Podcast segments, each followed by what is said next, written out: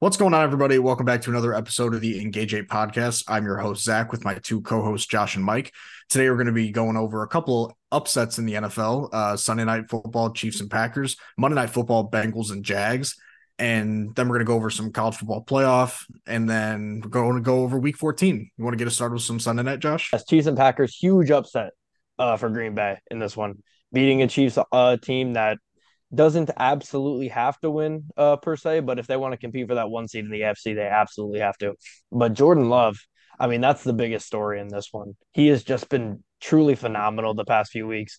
Granted, he did go up against a, a Lions defense last week that uh, we will talk about uh, when we get to the Lions Bears here in a bit, but they have been struggling. This Chiefs defense, on the other hand, has not been struggling. They've been great all season, and Jordan Love went it, went into Sunday Night Football at home and beat Patrick Mahomes and the Chiefs.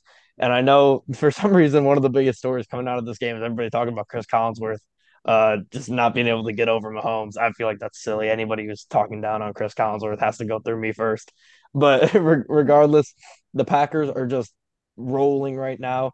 Uh, and their schedule, I don't know if you guys have seen it coming up, but it is cake for the rest of the season. I'll talk about it a little bit when we get to Monday Night Football preview for next week.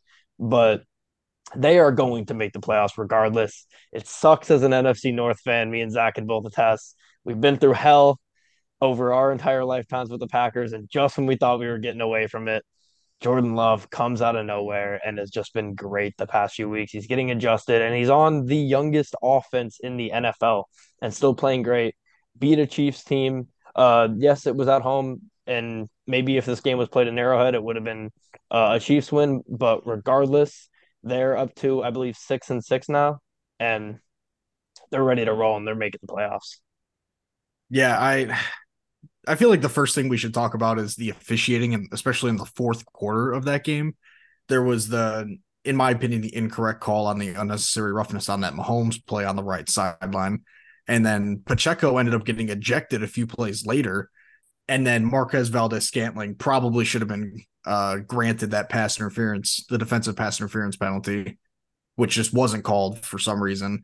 So questionable officiating to say the least in the fourth quarter, going both ways. But like you said, Josh Jordan Love, he's been he's been playing really well lately. The Packers have won three of the last four, and their schedule coming up is really, really, really nice. Just to rattle off the games real quick, they got on Monday night next week, they got the Giants in New York, then they're at home for Tampa Bay, then they're in Carolina, in Minnesota and then at home to wrap up the season against Chicago. Outside of that Minnesota game, I mean, I think those are all you could probably chalk those up as wins at the moment. But Minnesota, we don't know what Josh Dobbs is going to look like in a few weeks. We don't know how Justin Jefferson's going to affect that offense, probably positively, but you never know. But on the Chiefs side of things, you have to wonder like what's going on? I mean, is it the lack of Eric Bieniemy? Is it the addition of Matt Nagy as your offensive coordinator? Isaiah Pacheco was phenomenal. He had that what looked like a freak injury where his leg almost snapped, and then you look up a little bit, and all of a sudden his back is all contorted. Like it was it was crazy. But he finished the game with 110 rushing yards and a touchdown. He was phenomenal. Mahomes and Kelce had a few of their signature plays as well, where Mahomes would scramble around a little bit, draw the defense to him, and then just find him over the middle and just so much open grass. But outside of that, the Chiefs weren't anything special. Their defense is the youngest in the league, but up until this point, they've been really solid, and they just could not seem to get off the field when it really mattered against Jordan Love and the Packers. So going forward, the Chiefs they got to figure it out. Uh, they're at risk of losing uh, a hold on the one seed race to Baltimore and Miami, but as we all know, getting home field in the playoffs is super important, and Kansas City cannot afford to lose it right now.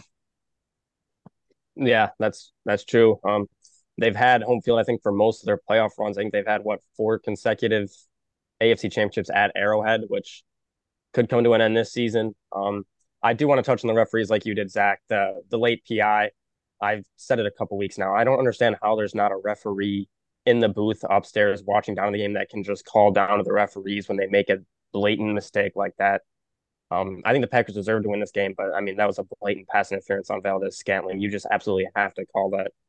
Um, and for the Packers, Jordan Love, um, every week he continues to show flashes and look better and better. He's still young. This is still his first season as a starter. 267 yards, three touchdowns, no picks. He flashed the arm. He played great. And so did AJ Dillon. He's struggled this season, but 73 yards, averaged about four yards a carry. He had a very solid game. And for the Chiefs, uh, I thought maybe that their offense had kind of figured it out against the Raiders. It kind of just doesn't seem like that. They struggled again. Pacheco, he had another solid game rushing the ball, but outside of Kelce, four catches for eight yards. Rashee Rice again with a solid game, eight catches, but 64 yards. This offense just has to start figuring out a rhythm. They need to start scoring more points. But nice win for the Packers. They're in that hunt. And uh, one bit of bad news for him was Christian Watson injury late in the game. He pulled up on his hamstring. So I haven't seen anything on that. I hope he's okay. Yeah, just to touch on a couple of the ref things as well. Uh, one, what you said about the uh, off-field ref, that definitely should happen. I think it would be cool to see like them like up like in the booth where like the OC sits, and they just have like a heavy flag that they could just toss down onto the field from up there, and you just see it flying in. I think that would be super sick. And uh, insert uh Packers or sorry ref doing the Lambeau leap because yeah. the Packers just have the ultimate ultimate ref. I would say luck, but I don't know if it's luck. It's only bias. at Lambeau. It feels like they only yeah. get those types of calls in Lambeau. They get that they get no PI calls, they get phantom hands to the face, and then wait a couple plays and they realize the Packers are gonna lose and they give them another phantom hands to the face, whatever. Not speaking from experience or anything. But uh, regardless, we can move on to the game that I was ready to talk about uh, off the start here. Uh, the Monday Night Football Bengals at Jags. Bengals go and get a win 34 31. But the biggest story of this game, sadly, is Trevor Lawrence uh, rolling his ankle. He has a sprained ankle, which is good news because uh, it looked really bad at first. He went right to the locker room, could barely put any weight on that ankle. Uh, but it looks like he's going to be okay, and maybe we'll play in a couple weeks, hopefully. But regardless, uh, that was on the drive where he got hurt.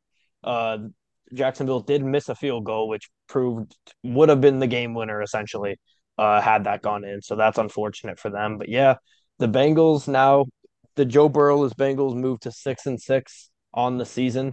Uh, they still have a decently tough schedule coming up. Although they are technically in the hunt in the playoff race, I don't, I just don't see it happening You're, unless they manage to stumble upon playing backups every week, which in today's NFL is possible, I guess. But uh, regardless, sucks for the Jags. They would have won this game probably if Trevor Lawrence didn't get hurt. Uh, but regardless, I think if you're a Jags fan, you say, okay, we're still eight and four. We come out of this game. We didn't lose our quarterback for the season when for a second it looked like maybe we were going to. So you have to take that positive, and these losses happen. The Jags have been pretty solid all year long. Yeah, you've got to hope that Lawrence comes back relatively soon because you've got the Colts and Texans both creeping up on you for the division. And given how stacked the AFC really is talent wise, and there's a lot of teams sitting at six and six, you can't afford to drop a couple games because you might fall out of the playoffs entirely. But focusing back on this game, like you said, Josh, there was that sad storyline of Trevor Lawrence. But on a positive note, Jake Browning looked phenomenal. I think he started the game out like 13 for 13 or something like that. And he was just most of them were uh, near the line of scrimmage or just quick throws to get uh, to avoid the Jaguars pass rush. And what Josh Allen does every single game is just wrecking offensive lines. But he finished 32 of 37 for over 350 yards and a score. That one score being that beautiful ball to Ja'Marr Chase, who took it 75 yards to the house. But he, he looked really good. You would think that he's been starting for half a season with how professional he looked. Tyler Boyd did have that really, really, really funny interception on that. What what was forgot that? About like, that. I, that was, forgot about what was that? that? A wide receiver pass he just yeah, threw it, right at Josh Allen. Back to the quarterback. that was hilarious. I remember just watching that live, just like, oh my God. But Joe Mixon found the end zone twice uh, on 19 carries for 68 yards. And he was also the second leading receiver for the Bengals with six catches and 49 yards. So he played a really solid game as well, uh, shouldering the offensive load in the first half, it felt like. But going back to the Jags, uh, Josh Allen, he was really good. Like I said before, Travis Etienne found the end zone again. Um, Evan Engram got his first touchdown of the season, I believe. So that's that was good for him to see. And they did lose Christian Kirk, and I believe I saw on Twitter today that it was a season-ending injury. I don't Super Bowl. They could have he, him back for the Super Bowl. He would have to come back for the Super Bowl. Given what Trevor Lawrence is right now, I don't know if they would be getting there, but well, God bless. Let's hope those two rest up and get healthy for a playoff run. Yeah, uh, those are some massive injuries for the Jags. I thought maybe Calvin Ridley would get the ball more. He got the targets, really didn't have the volume. Um, he had uh what was it? Four catches for 26 yards. So I thought maybe he might get more, but then Evan Engram led him. Parker Washington, the rookie, he had a solid game, six catches, 61 yards, and a touchdown. So nice to see him getting involved. Um, CJ Beathard looked okay, but he's he's just not Trevor Lawrence. This team needs Trevor Lawrence if they want to continue to make a run. If they don't have him, they could be struggling to even win the division. Um, but for the Bengals, Jake Browning looked very good, and I think this could just be another example of some great coaching. Uh, Zac Taylor, he's had a lot of criticism called on him, but he's brought us the Bengals to a Super Bowl. Joe Burrow's looked great. Joe Burrow loves him, and uh, Jake Browning went out there, backup quarterback, only his like second career start, and he played great. Uh, I also like to see another rookie, Chase Brown, get involved in the run game. We hadn't seen too much of him. He had nine carries for 61 yards. Nice to see. Joe Mixon had a his a good game, uh, 68 yards and two touchdowns. This Bengals team has been very bad at running the football, so seems like they were trying to make an emphasis of running the football to try to open up some of that passing. And um, just nice one for the Bengals. Jags really didn't want to lose this one. First Monday Night Football game in multiple years. Want to win it for your fans. Just unfortunate inter- injury. Um, it, it, looked really bad at first. You had Trey Hendrickson immediately go down and start praying for Trevor Lawrence, and then he can barely walk off the field, and then had to walk all the way to the MRI room. I don't know how they couldn't get him a cart. What the deal with that was, but um, just hope he rests up. They didn't rule him out for next week, so. All right. With that being said, we'll move on to some college football. Mike, do you want to go game by game here, or do you just want to go right into the playoff talk? Uh, we can just talk about some of these championship games real quick. All right, go ahead. Uh, we'll start with the Pac-12 championship, final Pac-12 championship, most likely, considering I think next year is just Washington State and Oregon State. But Washington and Oregon, if they play each other. That's the championship, though. that that's true. That's true. just um, haven't played seven times.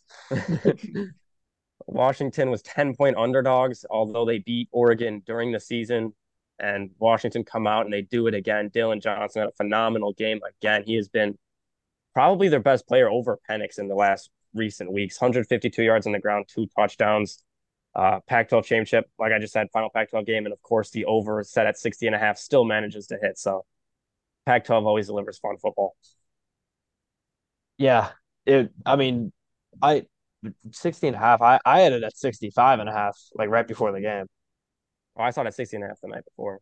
That might that might have been yeah oh the night okay yeah that makes sense. And I I hit the under 65 and a half and was sweating for this game. But yeah this is a great game and Pac-12 delivered on this final season. It was great. Uh, great for them to go out this way. They've had a lot of sad seasons. Uh, so at least they didn't go out sad. And yeah Washington wins.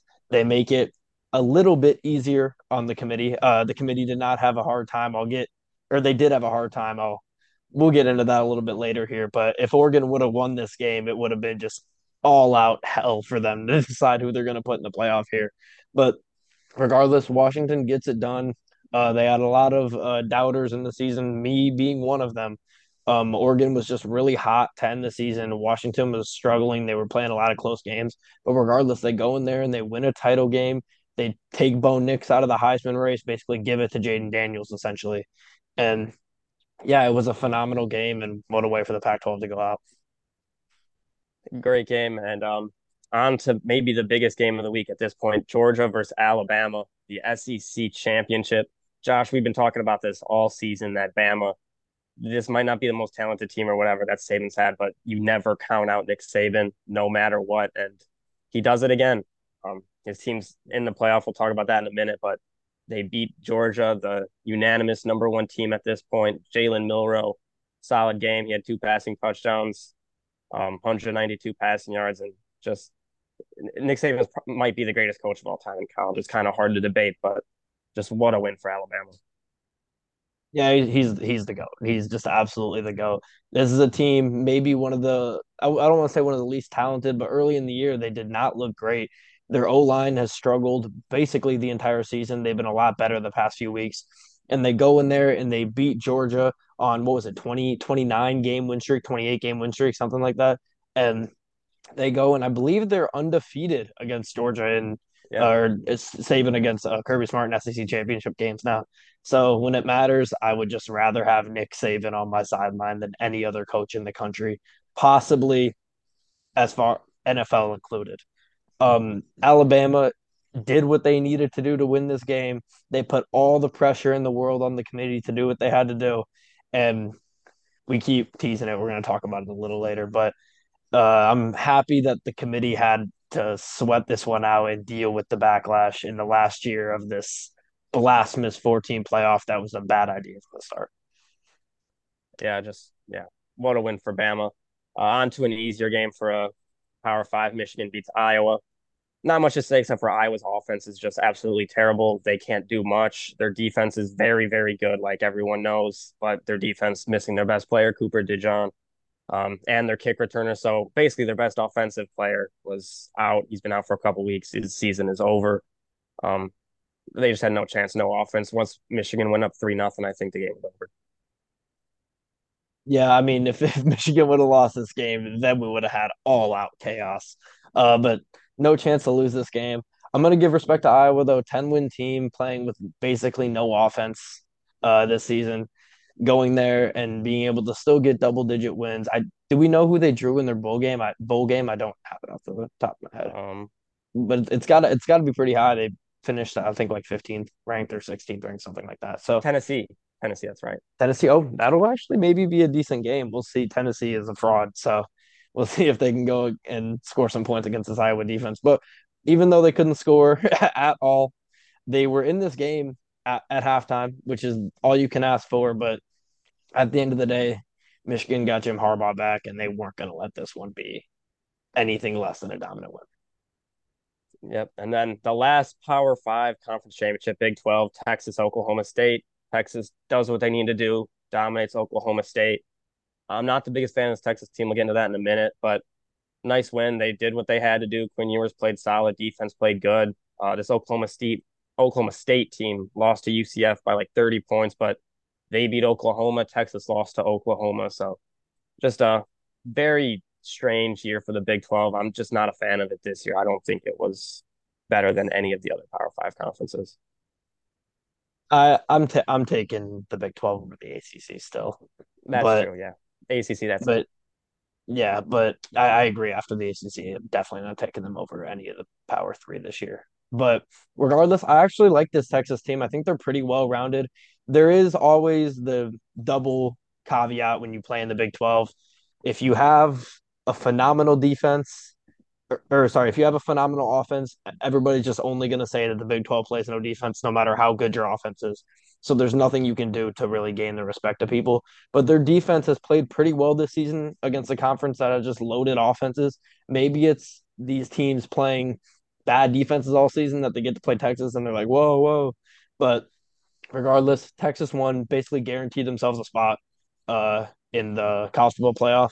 And we got some big market teams now yeah, now we'll get into the college football playoff talk. Um, lot of lot of debates all day, all night on Saturday night, Sunday morning.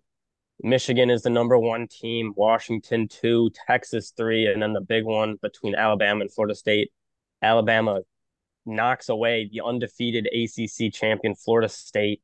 No Power Five team that was undefeated had ever missed the playoffs, and Florida State's the first one. Georgia at six also missed. Um, luckily, we get to see those two teams meet in the Orange Bowl, which will be a great game. And if Florida State finds a way to win that, that'll be very interesting. But um, I just want to hear your thoughts on it, Josh. Well, I have a lot of thoughts. I am extremely happy with the with what the committee did. I think they made the right decision to make the best possible playoff we could have in the last year the uh, college football playoff four team.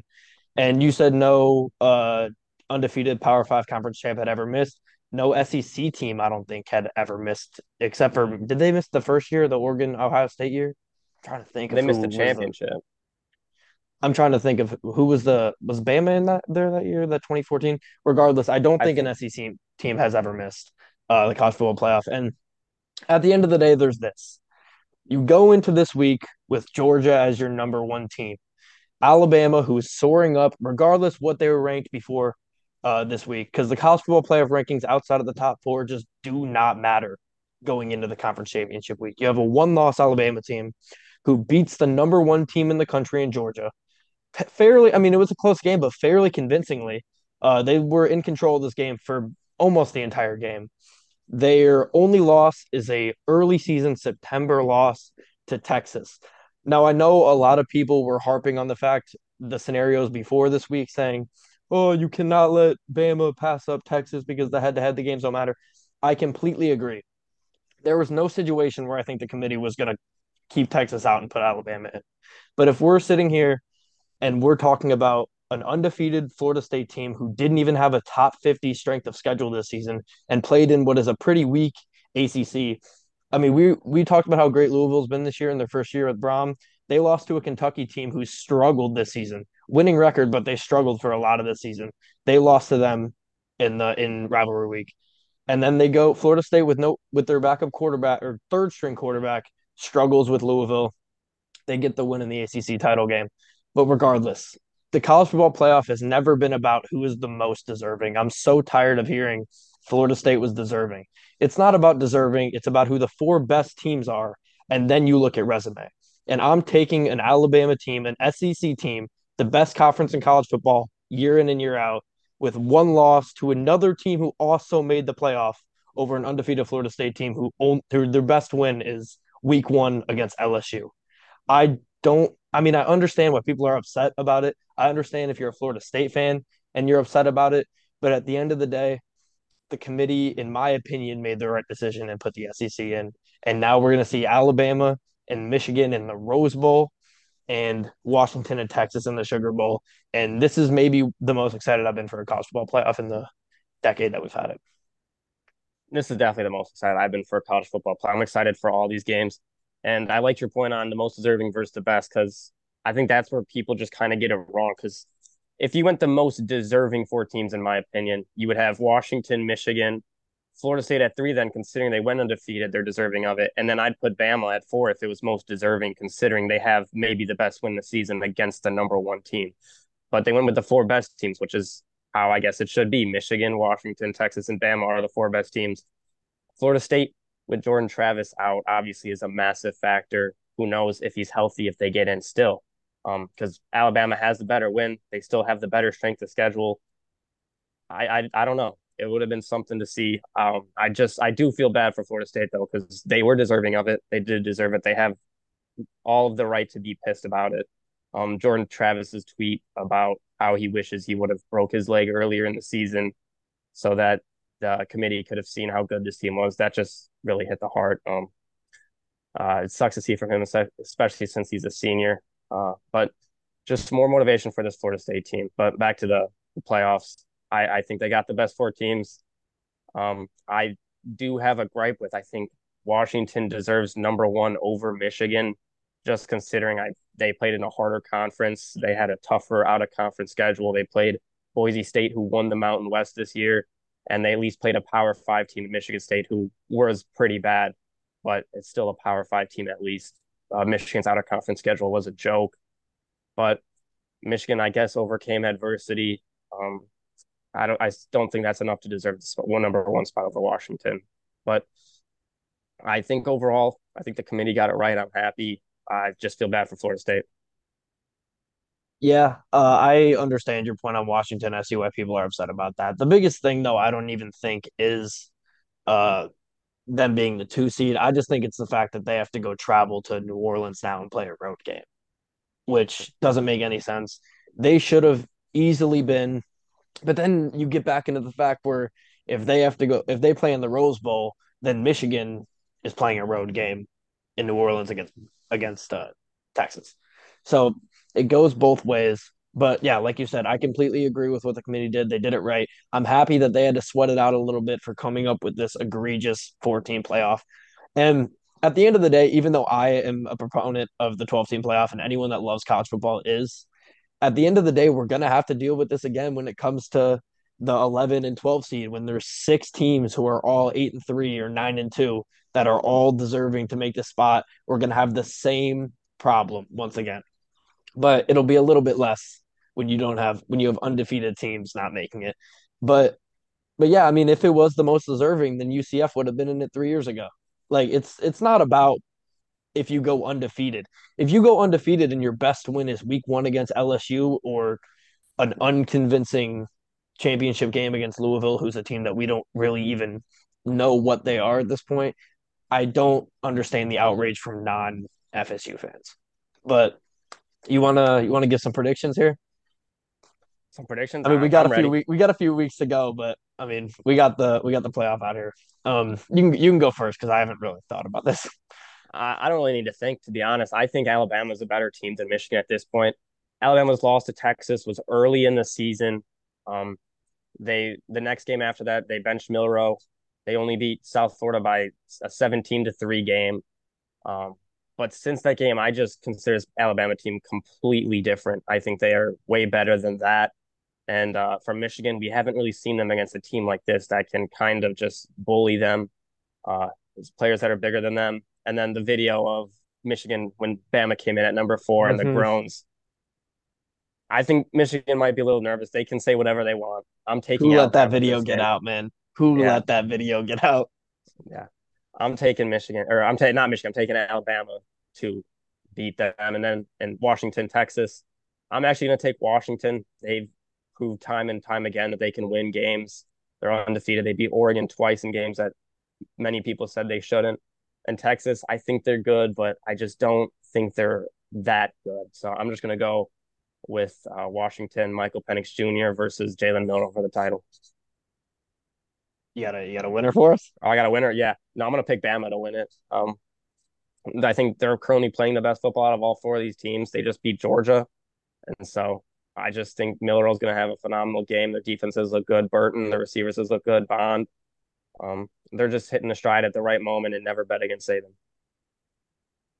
Yeah, before I get into my prediction really quick, I just want to say in the event, not if, but when Georgia beats the brakes off FSU, I hope all the talk about FSU being in the playoff is is out of there because Georgia's going to beat the brakes off them, and that's going to you were never putting in a team with a bottom or not a top 50 strength of schedule over the SEC champion. We're never even considering that. Uh, but regardless, I am also as well going to go with Bama to beat Michigan. I just I'm gonna trust Nick Saban. He is just dominant, no matter if he's the one seed, the two seed, the three seed, the four seed. He is dominant, and it just seems like all the signs are pointing towards Alabama this year. The Washington Texas game is tough for me. Um, I honestly think this is a flip a coin game, but I'm going to go with Texas because it is a like I said, it's going to be a home game for them in New Orleans. I think if this is the Rose Bowl, I would have taken Washington, but I'm going to take Texas with the home field advantage. And then when it comes down to trying to beat Nick Saban twice in a season, no man on this earth is doing that. I got Bama winning the college football playoff as well, and just I just the fact that considering leaving the SEC champion out of the college football playoff is just disrespectful, and they have something to prove, and I think they're going to go out there and win it. And Jalen Milroe being benched week three and then coming back and leading his team to a national championship is going to be maybe the best story uh, in the college football playoff history outside of if TCU would have somehow uh, come out and beat Georgia last year, which they did not come close to doing. But regardless, that I think that about does it. Zach, you got you got anything for us? You can give a prediction here. Come on. I, I guess I could. I'll probably just rock with what you guys did. I mean, I think Bama's definitely a better team than Michigan. I also am not a big Michigan fan myself. It just means more in the SEC as a Kentucky fan. I see that. I see that firsthand, week in and week out when I do catch a game. And like you said, uh, Texas and Washington. I think that's probably a coin flip, but I think I got to go with Penix. Uh, I think he's been a really interesting guy to watch this year at the quarterback position. Uh, lefties are always a really fun uh, just player to watch. So I, I'm kind of rooting for him. And then Bama's just better. I mean, you, you can't count out Saban ever. So I, I guess I'm going with Bama just by default.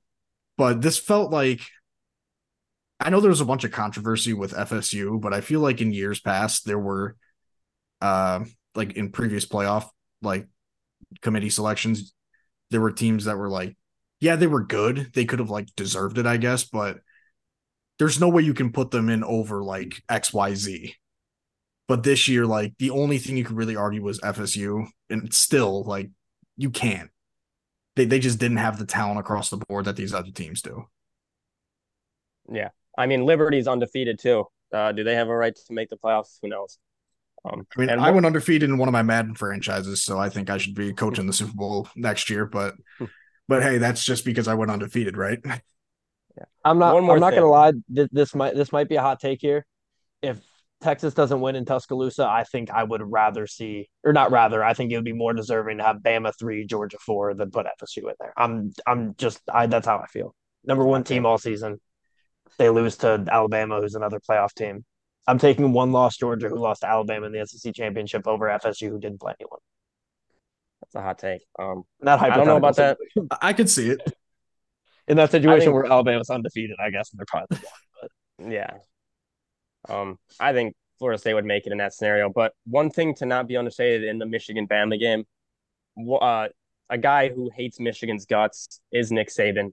He does not like Michigan at all. He's not a fan. He coached at Michigan State for multiple years. That's kind of where his career started as a head coach in college. He does not like Michigan. He's not going to take this game lightly. This game's personal for him. So you don't You're also giving them like multiple weeks to prepare, which is always a terrible idea. So, well, great idea for Alabama, but you give that good of a coach multiple weeks to prepare for a single opponent, he's going to find every single weakness and just pick it apart like death by a thousand paper cuts. He will murder you very easily. I, I will say in the scenario that you said, Mike, where Washington gets one and Michigan gets two, I do think we just see Michigan Bama in the national championship again. So Mhm. I'm very excited. Yeah. I'm just gonna real quick rip off the rest of the New Year's bowls, New Year's Six bowl games. Uh, we got the Peach Bowl that will be Ohio State versus Missouri. I'm assuming there'll be no Kyle McCord considering he entered the transfer portal. Yeah. Um, which is just kind of a shocking revelation. Seems like he might not have been given that quarterback position next year. And who knows if there'll be any Marvin Harrison Jr. if he will forego it to prepare for the draft. Orange Bowl, like we touched on, Georgia, Florida State. That's going to be a game a lot of people are going to tune in to see if Florida State gets it done. And if they do, then they definitely have a right to be extremely pissed at the committee and declare themselves national championships like UCF.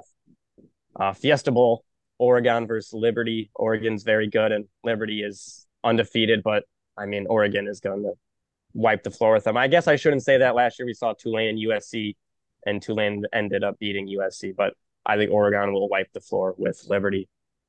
And then the last two playoff games: number one Michigan, number four Bama in the Rose Bowl, and the Sugar Bowl. Number two Washington versus Texas. Number three. Yeah. Last thing I'm going to say about this uh, Florida State situation, uh, they're going to do whatever they can to get in the SEC now. They know. They know they have to. They can be in there with their rival, Florida. It makes sense. And then that just begs the question who's the other team to come over? I know there's they've been saying they're not going to do it, but my God, Clemson, Clemson and FSU get in the SEC and just just make it a dominant, dominant conference. That would be insane. I would love that. I don't watch college ball that much, but that would sense. be awesome. It makes sense. There's no reason for them to be in the ACC.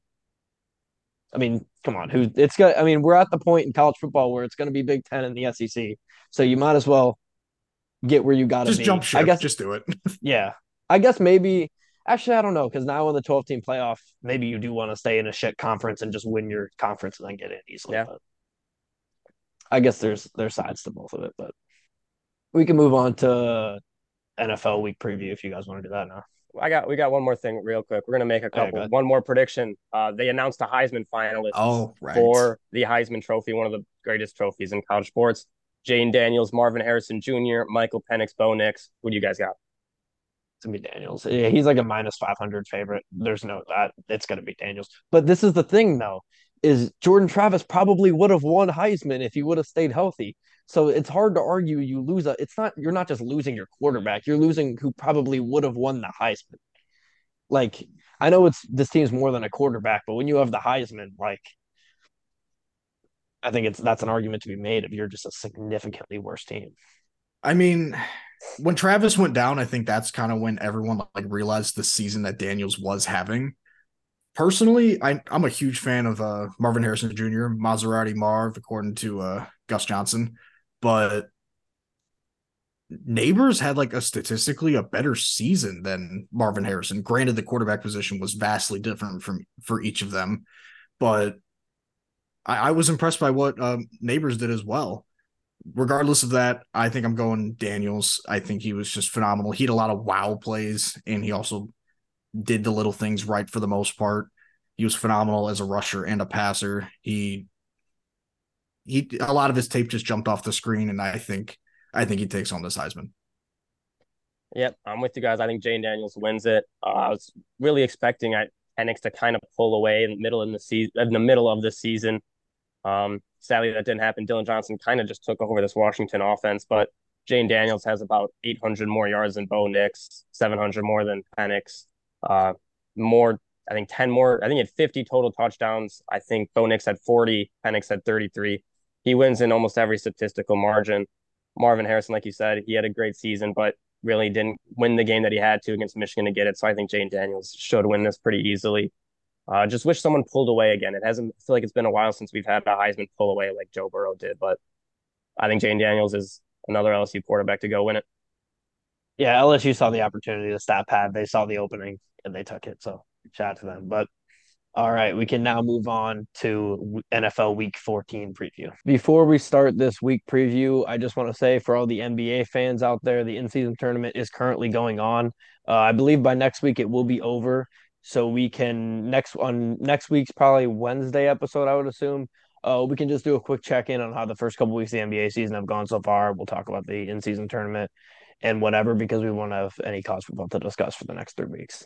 But Moving on to the Thursday night football game of Week 14, or first the only buys this week, uh, the Washington Commanders and and the Arizona Cardinals. Uh, so good for us. I better guess. watch yourself there. Not good. Yeah, I, I, I, I, caught, I caught myself. I caught myself. Get us canceled. Thursdays Thursday night football, Pats at Steelers. I wish this game was canceled. Uh, it's gonna be a tough one to watch. Battle of the backups, not our only battle of the backups this week. Uh, the Patriots didn't score any points against a bad Chargers secondary at home last week. They lost six to zero, and now they're playing a defense in the Steelers, which is really, really good, despite having a tough week last week. Uh, I legitimately think this could be like a seven to zero game, similar to the the Chargers Pats game. It's also in Pittsburgh. I know the the Steelers are 6.5 point favorites in this game.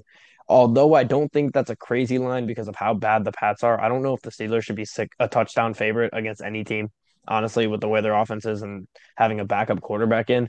This is, though, a must win game for the Steelers with their schedule coming up. I know they have at Ravens, and I forget who else they have on their schedule. I know Colts they next week.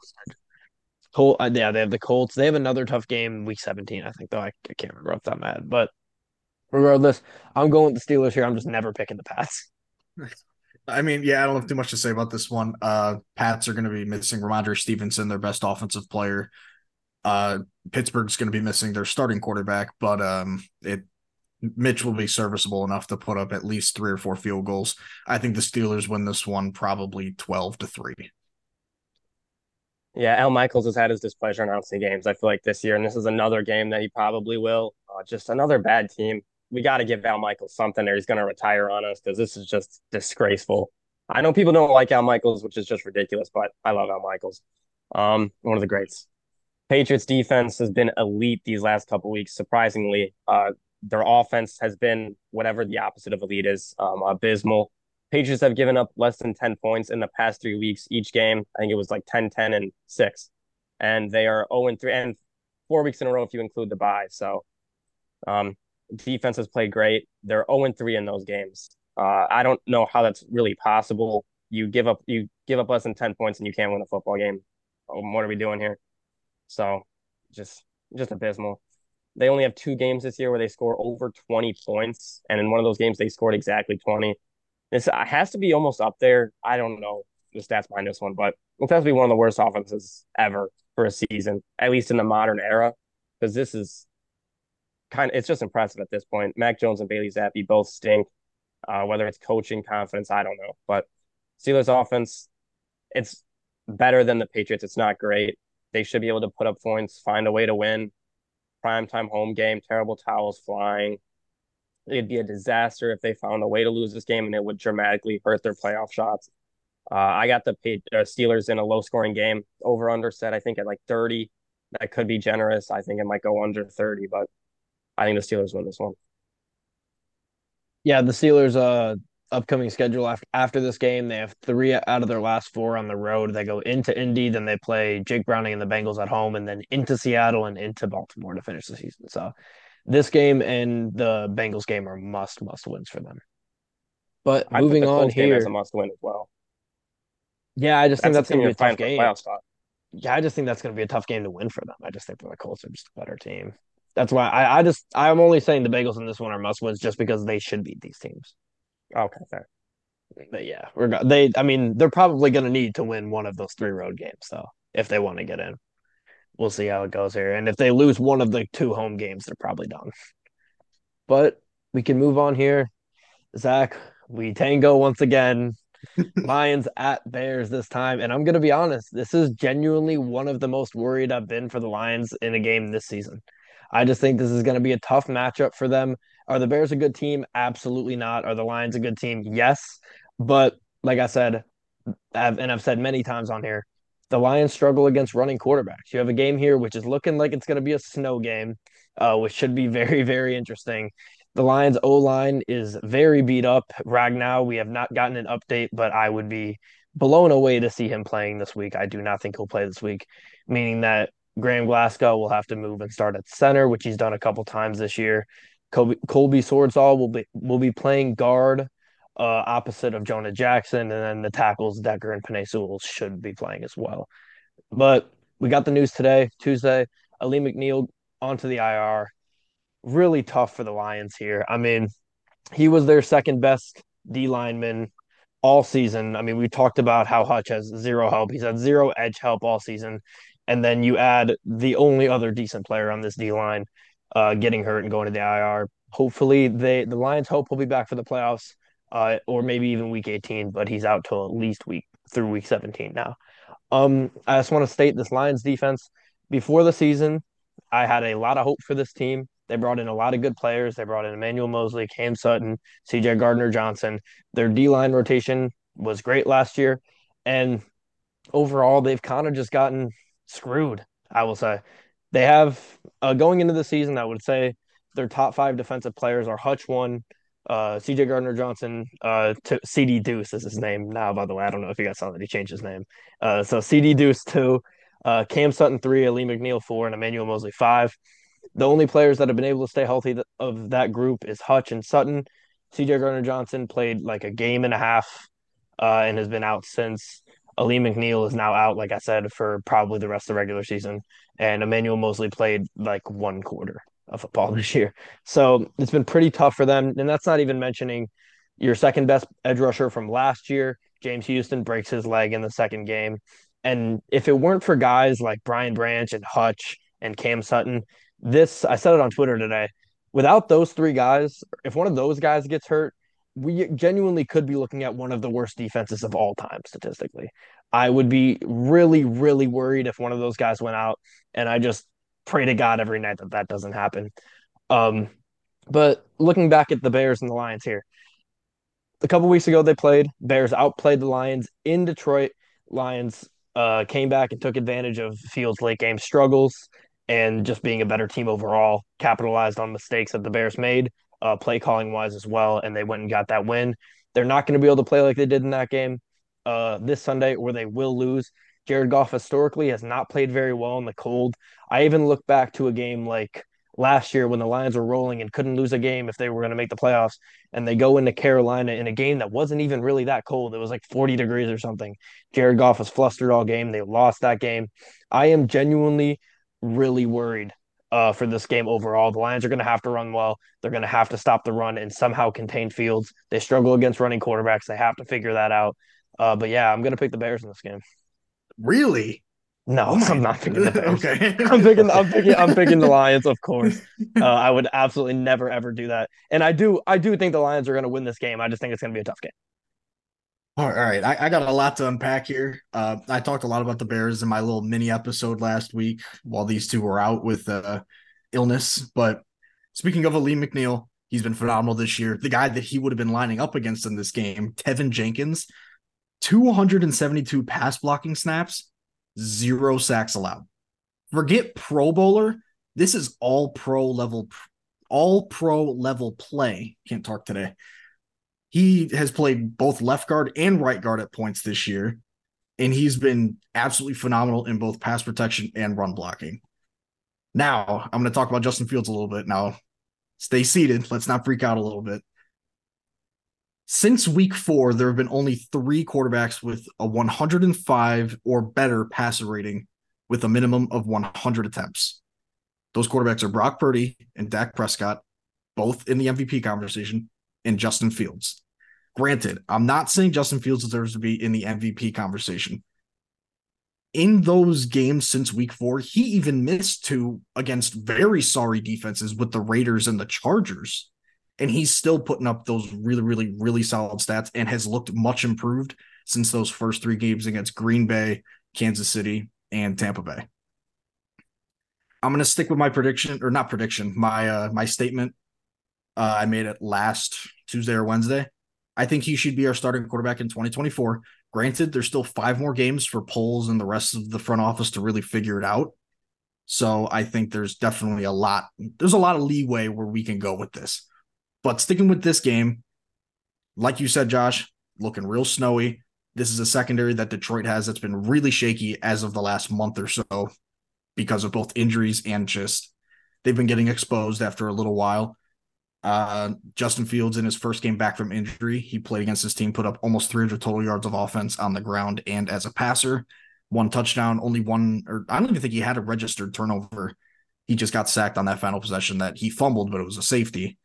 I think Justin Fields, regardless of how snowy it is, I don't think we're expecting like blizzard snow. So I think he's going to run for probably close to 100 yards again, maybe eclipse 200 yards passing, just because I don't think we're going to be throwing a million screens like last week. I I'm sticking to my word. I'm picking the Bears.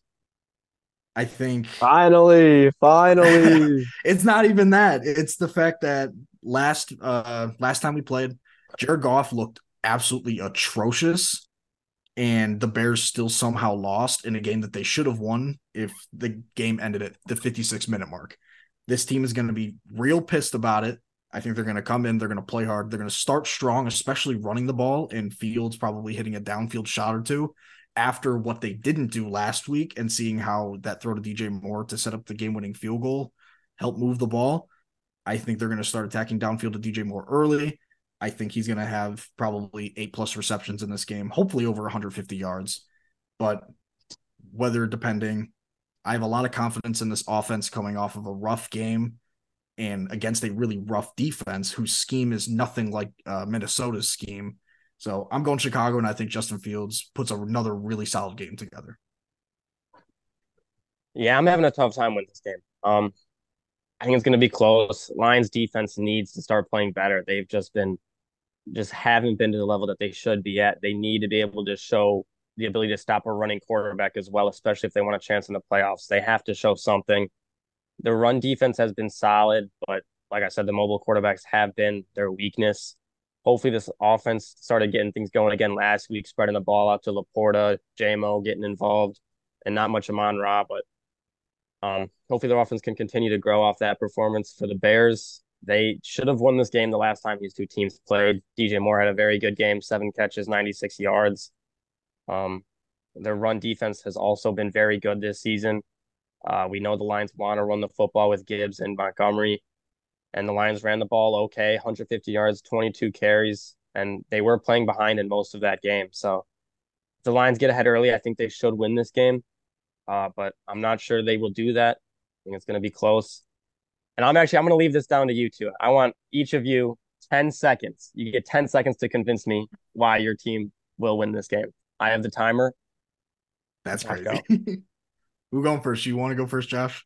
Josh, you go first, okay? Okay, okay, seconds. okay, okay. I'm ready. 10 seconds. Yeah. The Lions are just more talented at most positions in this game. As I think about it, I'm worried about Jared Goff with the cold, but a snow game I'm not worried about the Lions secondary getting burnt because there won't be many downfield throws. The Lions are a better timer. Timer. Okay. Okay. You're gonna start it on my on when I go, or am I going on? I'll start it when you go. I'll start it when you go. Okay. The Bears are healthier. Last time they played, they were the better team for 56 minutes. They're gonna be pissed. Justin Fields has a really good chance to go off against a really bad secondary, and his strength is throwing the ball deep. Go with the Bears. Timer's up. Okay, just remind me real quick, Zach. How many minutes are in a football game? I was going to comment I on that I think as it's well. 50 I think it's 56 plus 4, but I'm not entirely sure. You might have to fact check me on that one. Okay, well, I'm going to take the team that plays all 60 minutes. I'll go with the Lions.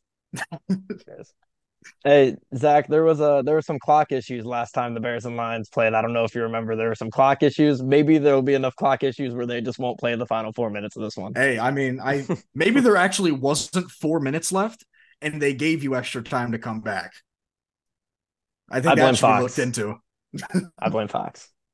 Fox is But- atrocious for that. Yeah. After One more thing I uh, didn't mention, though. okay. Uh, I did want to say one thing about the Alim McNeill injury. That is very big. Uh, that's really going to hurt the Lions D line, obviously, in a big fashion, considering he's one of their best players. I did see that Ndamukong Suh is looking to I was join a about to contender. say, Does it? Does he go home? oh, I would I would love to see him. I mean, if he's looking for a contender, why is he looking at Detroit, right? all right, all right. got, got to get a quick jab in there. He'll probably go to the Eagles. I bet. I mean, all these cowards like Darius Leonard are just picking. He just he wouldn't play much though because they got Cox, Davis, and Carter. I mean, I feel like he might want to go somewhere where he's a bigger role. I think Detroit is definitely uh, a likely spot for him. Uh, Dan Campbell. Brad Holmes just doesn't like to make any flashy moves, though. He only takes uh guys that you can't pronounce their name most of the time. But I mean, actually, I guess that kind of does apply. A lot of people can't say Indomitian, so I guess maybe that does kind of apply. But I would love to see Big 9-0 back in the D. I think that would be. I think that would be phenomenal. Pause. Yeah, yeah. It would, it would be great for just morale, though. I mean, I know Lions fans would love to see it. May I mean, even if it's just bring him in this week and have him stomp on Justin Fields one or two times, maybe, Whoa, maybe that, whoa. maybe that's maybe that's the play. But he he has his strengths in that in that regard.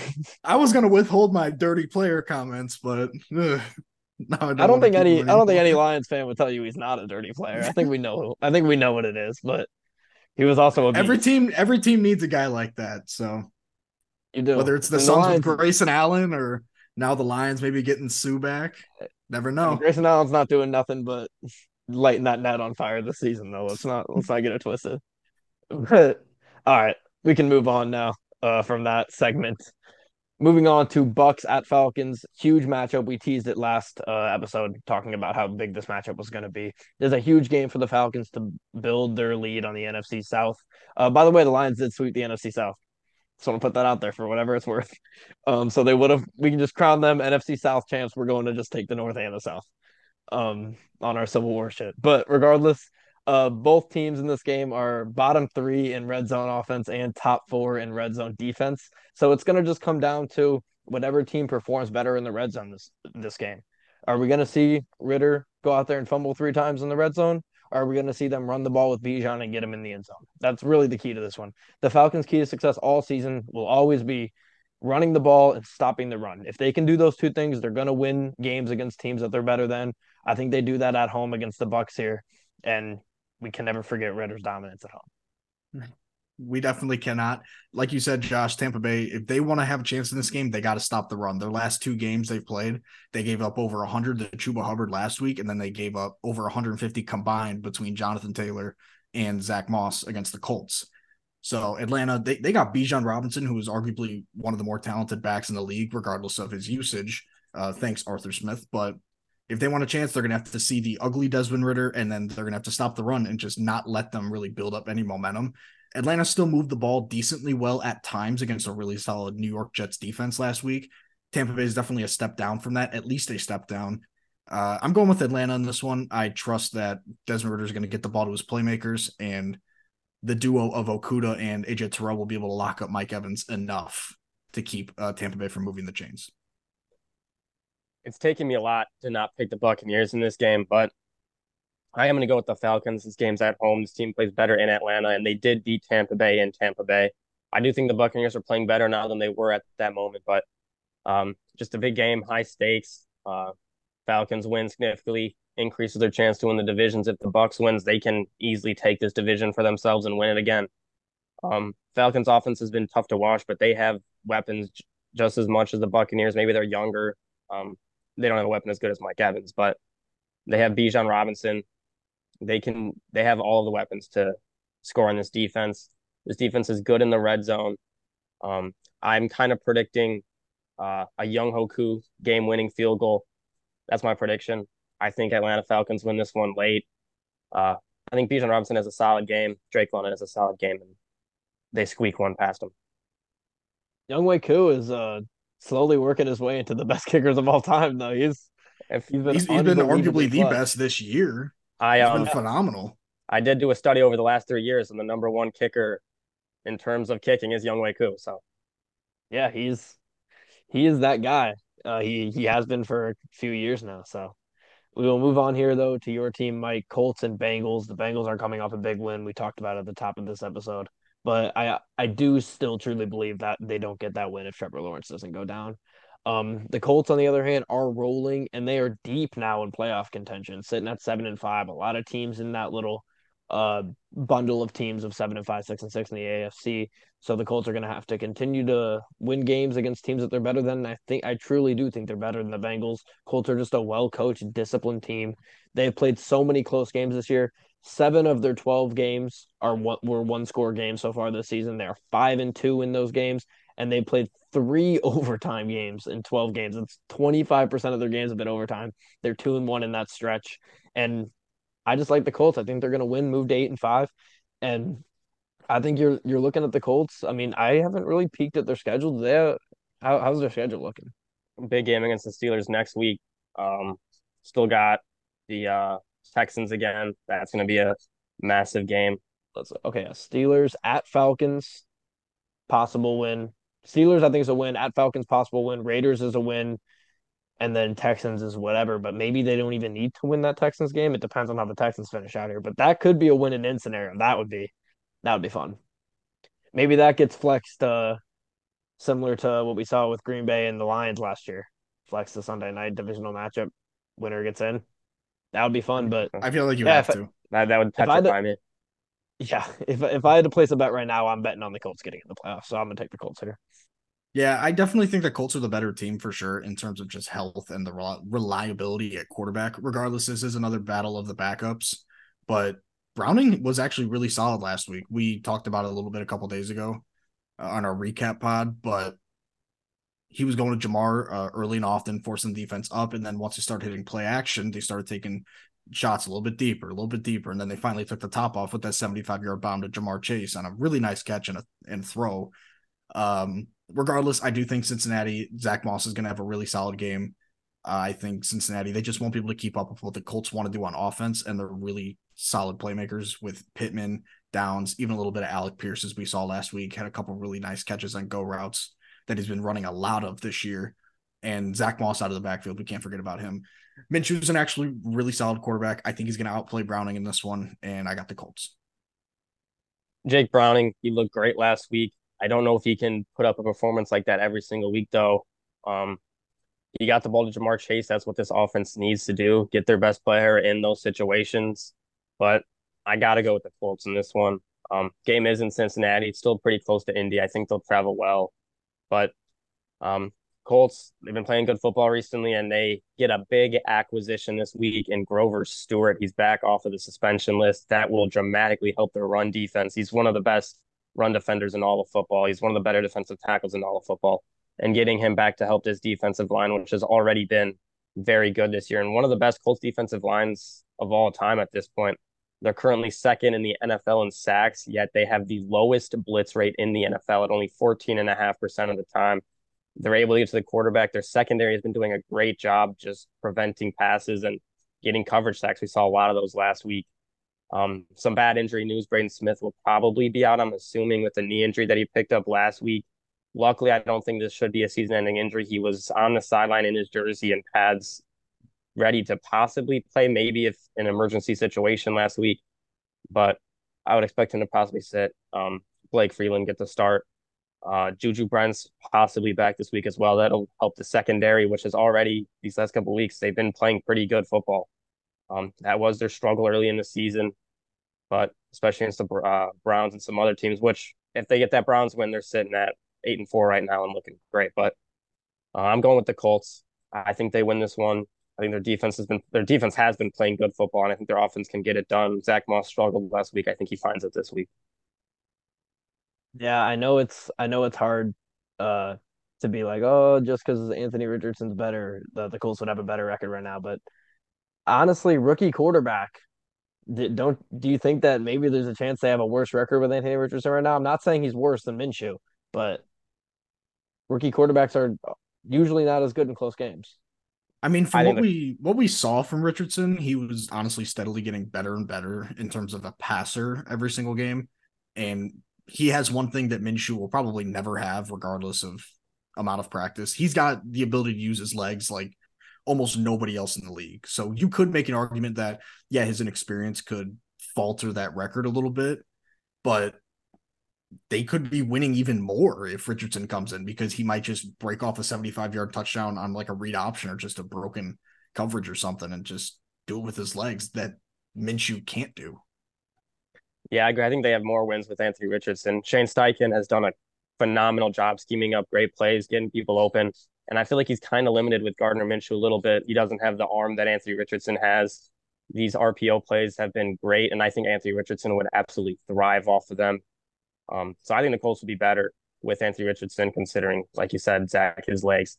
So if he's healthy, I think this team has eight wins as well. Like, yeah, eight wins, just one more. All right, moving on here to Jags at Browns, another battle of the backups likely.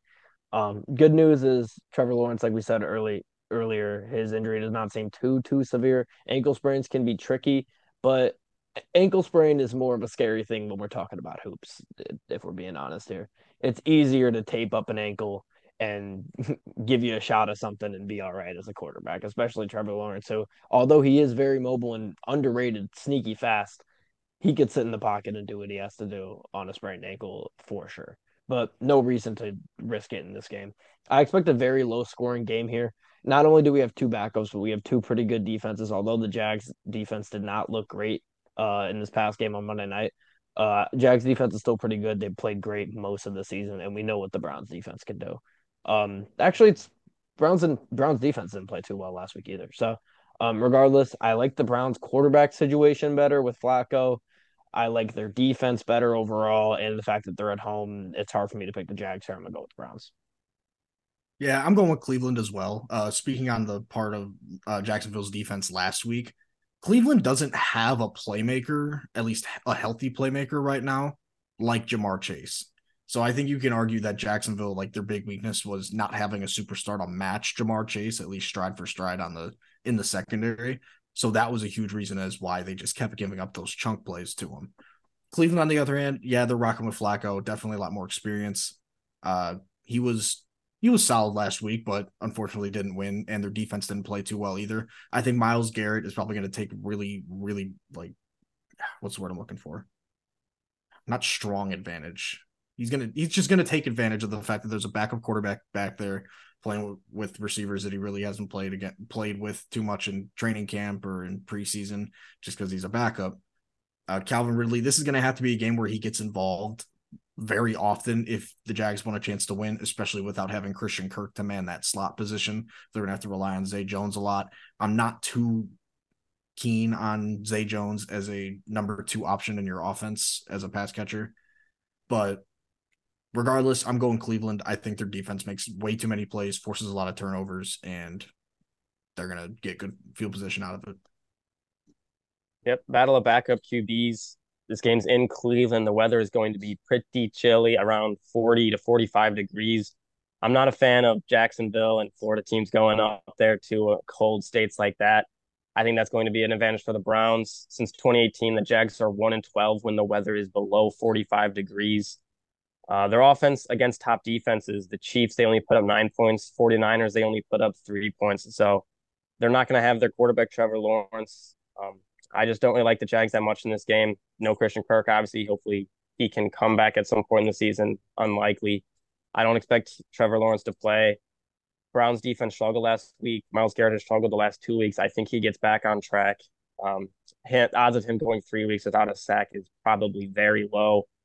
Um, Flacco, he looked solid last week. I expect him to put up just another 17 to 24 points, and I think that should be enough for this Browns team to win the game. So I got the Browns winning cold battle. All right, moving on here to Panthers at Saints, NFC South battle number two. I do not expect this game to be pretty chilly, uh, considering it's inside. Uh, but this is a must-win game for the Saints. Um, the Saints played really, really well last week against the Lions after that first six, seven minutes, uh, where they went down twenty-one nothing. They played well on offense and defense after that. Derek Carr, do we know his status? I would assume after that hit. I know he came out with like three different injuries, uh, just from the one Bruce Irvin hit. But I mean, he gets one every week. yeah, that's fair. Um, so we'll see what we have at quarterback there. Uh, the Saints defense has been up and down all season. Uh, they've had great games. They've looked really poor in some games, but Bryce Young has really just struggled versus everybody this season. Whether it's a great defense or a bad defense, he really hasn't particularly played well for an extended stretch at all. I think the Panthers' best chance here to win this game is a good day on the ground, but at the same time, we saw last week they lose those games too. So regardless, I think they would have to play pretty perfect, hold on to the ball, and not turn it over. I don't see that happening. It's tough to play in NOLA. I'm going to take the Saints at home inside. This is one of those games where you look at it and you see, oh yeah, Carolina, they have basically nothing going for them. You see Bryce Young, he's struggling for the most part because of his situation around him. In New Orleans, they've got some solid weapons who have been taking the top off the defense. Taysom Hill found the end zone again last week. Whether it's Derek Carr or Jameis Winston, they're going to be able to air it out if they want to against a defense like this. And I'm starting to think like, is this maybe a trap game for New Orleans? They might start to overlook Carolina a little bit. They're sitting with the worst record in the league, and I mean, Carolina, they got nothing to lose this year. They don't have a first round pick. They can win if they want to, but they just can't. Um, I my heart wants to go with Carolina because it's just so weird of a game to me. But like you said, Josh, it's really hard to play in New Orleans. And I, I just can't pick Carolina when I'm rooting for them to lose for that draft pick. So I'm going New Orleans. Yep, I'm going New Orleans as well. Um, no matter which quarterback plays, I think I would expect Derek Carr just because he somehow finds a way to play in every game he possibly can. Um, but for the Panthers, they just need to continue to see some sort of flashes from Bryce Young. I was trying to find the report, but Jeff Saturday today said on TV that when he took over the interim coaching job last year in Indy, that uh, Frank Reich and the coaching staff had just completely lost the team. Um, and I wonder if maybe that's also has happened in Carolina. Uh, they've looked, I, I, wouldn't even say they look better this week, but um, I just don't trust this Panthers team at all. They don't seem motivated enough. They don't have any really sort of juice going. And that was an issue with Frank Reich when he was in Indy. Sometimes the team just didn't have juice. That's what it looked like. Surprisingly, their defense has played pretty well. They're ranked seventh in total defense, 23rd against the run, but they are fourth against the pass. Um, South on the flip side of that, their offense is 30th in the NFL, 30th in passing, 26th in rushing. I don't think this Panthers offense has enough to really get it done against the Saints defense. And although I don't trust the Saints defense to the Saints offense to score that much in this game, I think they will get enough to outscore the Panthers team. So I'm going to go with the Saints. I will say though, although the Panthers don't have their first round pick, so that I guess have no, no reason to tank. They also do have. I'm pretty sure they have second through seventh, and your record still matters there too. So well, yeah, I mean, but I mean, even if it's just a few picks, I mean, yeah, that's fair. We, but I mean, not having their first rounder, that's just so vast. Yeah, yeah, no, yeah, it blows. but they don't have. I'm saying they don't have like absolutely no reason. Oh no, they they still have something to like fight for, I guess, in terms of draft yeah. position. But is it really yeah. that important if you're fighting between 33 and, yeah. 35 compared to one and four? No, yeah, yeah, it's completely different regardless. But they'll probably have 33 regardless. But anyways, um, moving on here to Texans at Jets. Uh, it's going to be a tough game to score for the Jets per usual. Uh, the Texans defense has really been buzzing the past few weeks. They've been playing great. Um, I think Robert Saleh should be fired strictly for the QB decisions this year. It's just like it just makes no sense, man. I just don't get it. Maybe he sees uh his division mate Bill Belichick getting wild with who he's going to play and just benching guys for sucking for other guys who also suck. But regardless, this makes no sense. We've seen from the start, we've talked about it on here when Zach Wilson first came in. When he gets benched and he gets all the hate, he just cowers. He doesn't do well with struggle. He struggles with uh, struggling with adversity. He doesn't play well under pressure at all and just benching him for no reason is just going to kill his confidence and make him even worse, especially if you're benching him for options that just don't make any sense and guys that don't even need to be on an NFL roster. So I think if I was a Jets fan, I would want him out strictly for that decision and just ruin it. He ruined any chance that you guys had of getting Aaron Rodgers back and making the playoffs. He ruined that completely, uh, single handedly. If the defense for the Jets can turn over CJ Stroud and get good field position and just maybe kick short field goals or maybe just luck into a touchdown, maybe have a defensive touchdown, then they have a shot. But the Texans are top five in turnover differential this year. They hold on to the ball, they turn the other team over. And if you're going to do that against the Jets, you don't have to score many points to win against them. I'm going to take the Texans pretty easily here. I'm going with the Texans as well, but for a different reason than what others might think. I think this is a relatively interesting game compared to the rest of the one o'clock slate. CJ Stroud, who's been very, very, very secure with the football in terms of both fumbles and interceptions against a defense who has been forced to just try and take the ball away as much as possible with the lack of confidence that they have in their offense. I think CJ Stroud keeps perfect like security of the ball, and he's just absolutely phenomenal and dices up this Jets defense. Even without Tank Dell, I think Noah Brown and Nico Collins are going to come in. I think they go for 100 yards apiece. I think uh, CJ Stroud goes for 300 and maybe three touchdowns and maybe a rushing touchdown. I think this is going to be a game where people are going to really open their eyes and be like, okay, this guy can be MVP because he's doing this without that star receiver he just lost and it was against a really, really, really good defense. I'm going Houston in honestly a blowout. Um, yeah, I like what you said, Josh. I had that written down too about the possibility of firing um, Robert Saleh after the season. The QB decisions just don't make sense. Um, I understand starting Zach Wilson, but when he was struggling and not making the plays early in his starts, there was quarterbacks out on the market. Carson Wentz, we saw the Rams sign him as a backup. Uh, Joe Flacco just got signed. They had other moves to make that would be better than Tim Boyle, uh, Brett Rypien, and Trevor Siemian. I just don't understand those moves at all. This could cost him his job. Just listening to the media and benching him, he should have just kept with Zach Wilson all season. We saw the video. I don't know if you saw the video on the sideline of Zach Wilson and Aaron Rodgers just kind of looking at each other and laughing during last week's game. Who knows what they were laughing about, but probably the Jets offense because it's pretty abysmal. Um, their defense is very good, but I mean, their offense just can't do much. Uh, I got the Texans in this one. I think CJ Stroud's going to have a solid game. Maybe he doesn't put up the passing yards that he has been all season, but the Jets offense won't be able to score on the Texans defense, and the Texans should be able to put up about 20 ish points. And so I got the Texans winning this one. I got two more things I want to say before we move on. Uh, one, once again, the weekly apology to Garrett Wilson. We feel awful for you. And two, uh, did you guys see that Zach Wilson or like there were rumors of Zach Wilson being offered the starting position back, and he was just like reluctant to go back into that role? Yeah, apparently I, that's false. Apparently oh, was it false? false? Oh well, regardless, I mean, that's what Saleh said, but whatever. Of course, Saleh's going to say it's false because yeah. he doesn't want to get embarrassed for benching him yeah. and then begging for him back. Of course, he's going to say it's false. But regardless of it, of its of if it is true or not, good for him. I mean, they forced you out of the role that you weren't expecting to play. And then because the O line has its issues and weren't necessarily addressed in the best possible way, plus injuries, they they benched him for honestly, not even honestly, just frankly, the worst possible option in really the entire league. And now they're coming back to him. Yeah, I'd tell him to fuck off as well. So respect to Zach Wilson for that. I, I would Aaron love Rodgers. to see Zach Wilson get in a better situation. Like, could you imagine Zach Wilson maybe behind? Let, us just let's swap Zach Wilson and Brock Purdy and see what happens. Oh, I got I got a question. Do the Atlanta Falcons have more or less wins with Zach Wilson instead of Ridder?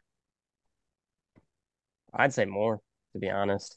I think roughly the same, just because Zach Wilson has also been very inconsistent, even with time and I do like the Falcons O line a little bit better than the Jets. Uh, oh, a lot better. The Falcons O line, well, yeah, good. a lot, a lot better, but horrible.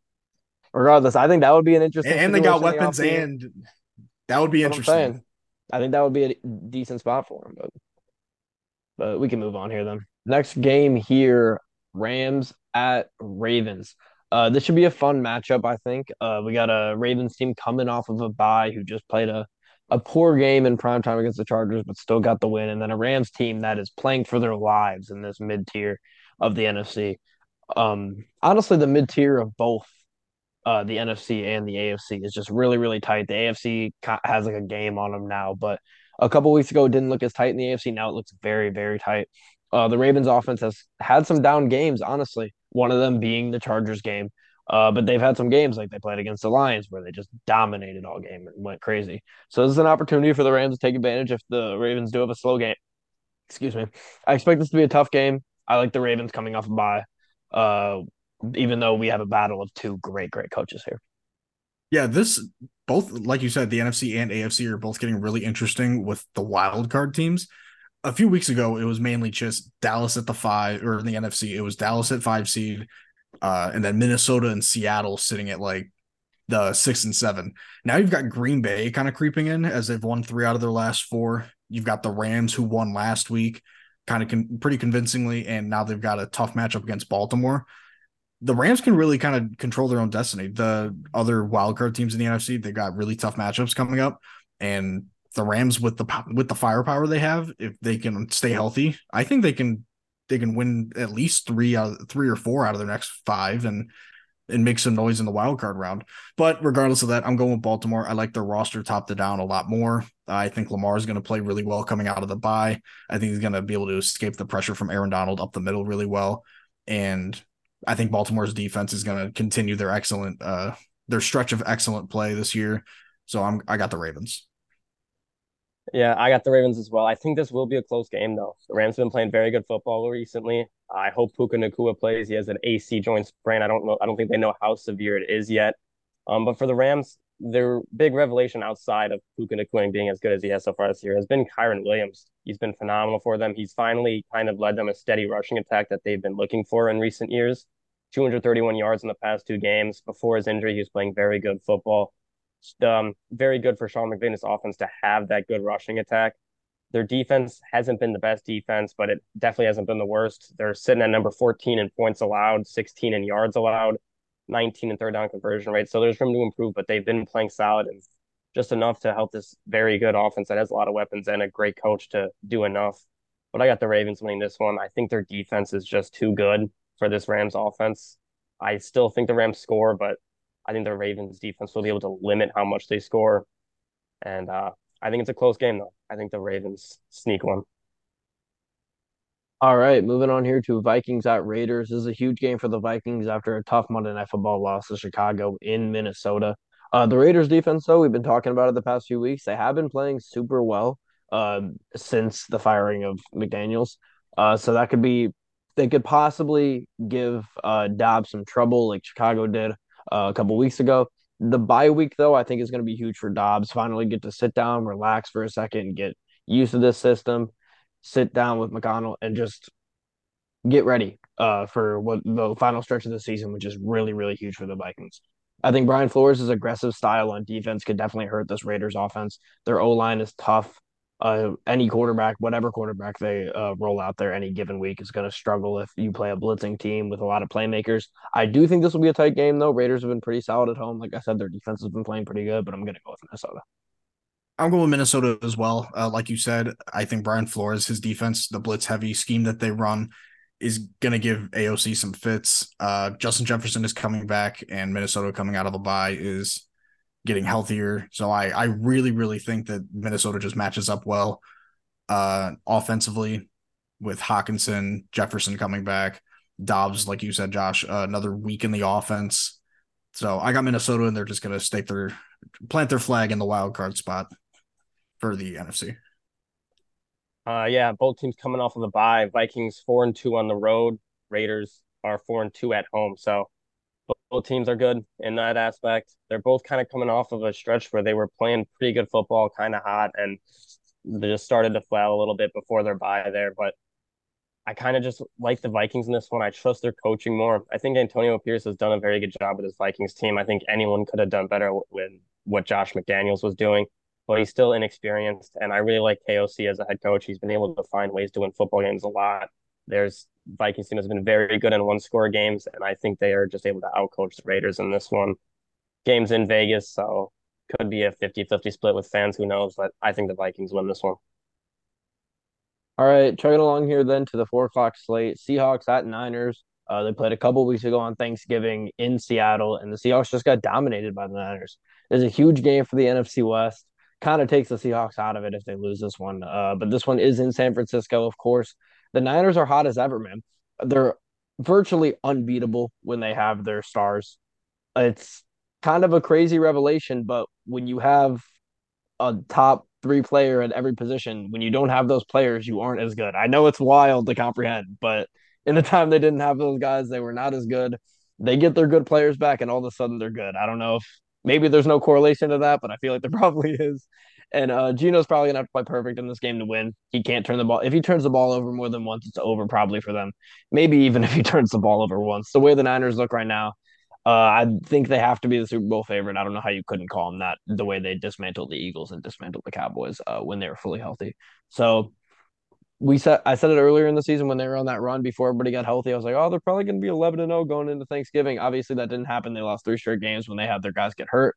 If they never get anybody hurt, I don't know if they have a loss right now. So I think they're a hands-on Super Bowl favorite at the moment. I'm taking them to beat the Seahawks by more than a touchdown this week. Last time we saw these two teams play, it was in Seattle. It was on Thanksgiving. It wasn't particularly close. The only touchdown Seattle scored was just a, a fluke pick six by Jordyn Brooks, I believe it was. And then the following week, Seattle came out and played really, really well against a really good Dallas team, especially their defense. Uh, Geno Smith took care of the ball for the most part. He did have that one interception, which honestly you could chalk that up to being the difference maker in that game. But regardless, Geno played really solid. I believe he had three or four total touchdowns. And uh, DK went off as well against a really solid secondary. I do like Dallas' secondary more than Seattle secondary. Uh, or more than San Francisco's secondary, but both fronts are incredibly talented. It's going to be a really tough game for Seattle if they want to overcome just the lack of talent in the trenches, especially. Uh, DK is going to have to have another special performance in order for them to really keep pace with the San Francisco offense, but I'm going San Francisco pretty easily. Yep. Three weeks ago, the Seahawks were six and three, looking like they were going to walk into the playoffs, and now they're six and six on the outside, looking into the playoffs, and they have to play possibly the best team in football. They've lost four straight to the 49ers. They've been outscored on an average of 30 to 14, so about 16 points in those matchups. And Christian McCaffrey has just absolutely dominated this team. He averages 165 yards from scrimmage against the Seahawks in his career. Um, I, I like this Seahawks team going into the season. I still like them. They're just they're in a rough spell. They got to find a way to win some games, and I just don't think that happens here. Uh, this offense has been incredible since their bye. They got healthy and they've just been playing great. It's kind of a must win game for the Seahawks. I just don't see it happening. They might get Kenneth Walker back this week. They didn't put him on IR. This is his this would be his third missed game if he were to miss it, but I don't think that necessarily matters. I think this 49ers team wins this game pretty easily in San Francisco. All right, then moving on here to Bills at Chiefs. This is a tough time uh, for this game for the Bills because if they lose and go under 500, it's hard to imagine they battle back in this one and win and get in the playoffs. So I don't want to say it's a must win because it's, it's hard to say it's a must win going into Arrowhead, but maybe as close as you can get for the Bills here. Uh, the Chiefs' offense has been slow all season, but regardless, they're still top 10 in most stats. I think the only one that they're not, only relevant stat that they're not would be, I think it's rushing yards per game, uh, which is kind of surprising because it feels like they're running it at a higher rate than they ever have before. But regardless, they are not. That's the one thing they're not top 10 in. But Mahomes is pretty good off a loss. We've known that his entire career. But at the same time, you look at the Bills, and the Bills are playing with everything to lose. Like I said, under they'd be what six and seven if they lost this game. I believe. I think they're sitting at six right. and six. Right? Yeah. So six and seven in a division where, or in a conference where we currently have seven and five teams not in the playoffs. Being six and seven puts you at a point where you got to win out, and you still need help. Um, I wouldn't be shocked to see this be a low scoring game. The Bills defense has their moments. They have not been great, but we know the Chiefs offense has been struggling. Uh, the Chiefs defense is great. They had a tough game last week, but I think they bounce back this week and have another good game.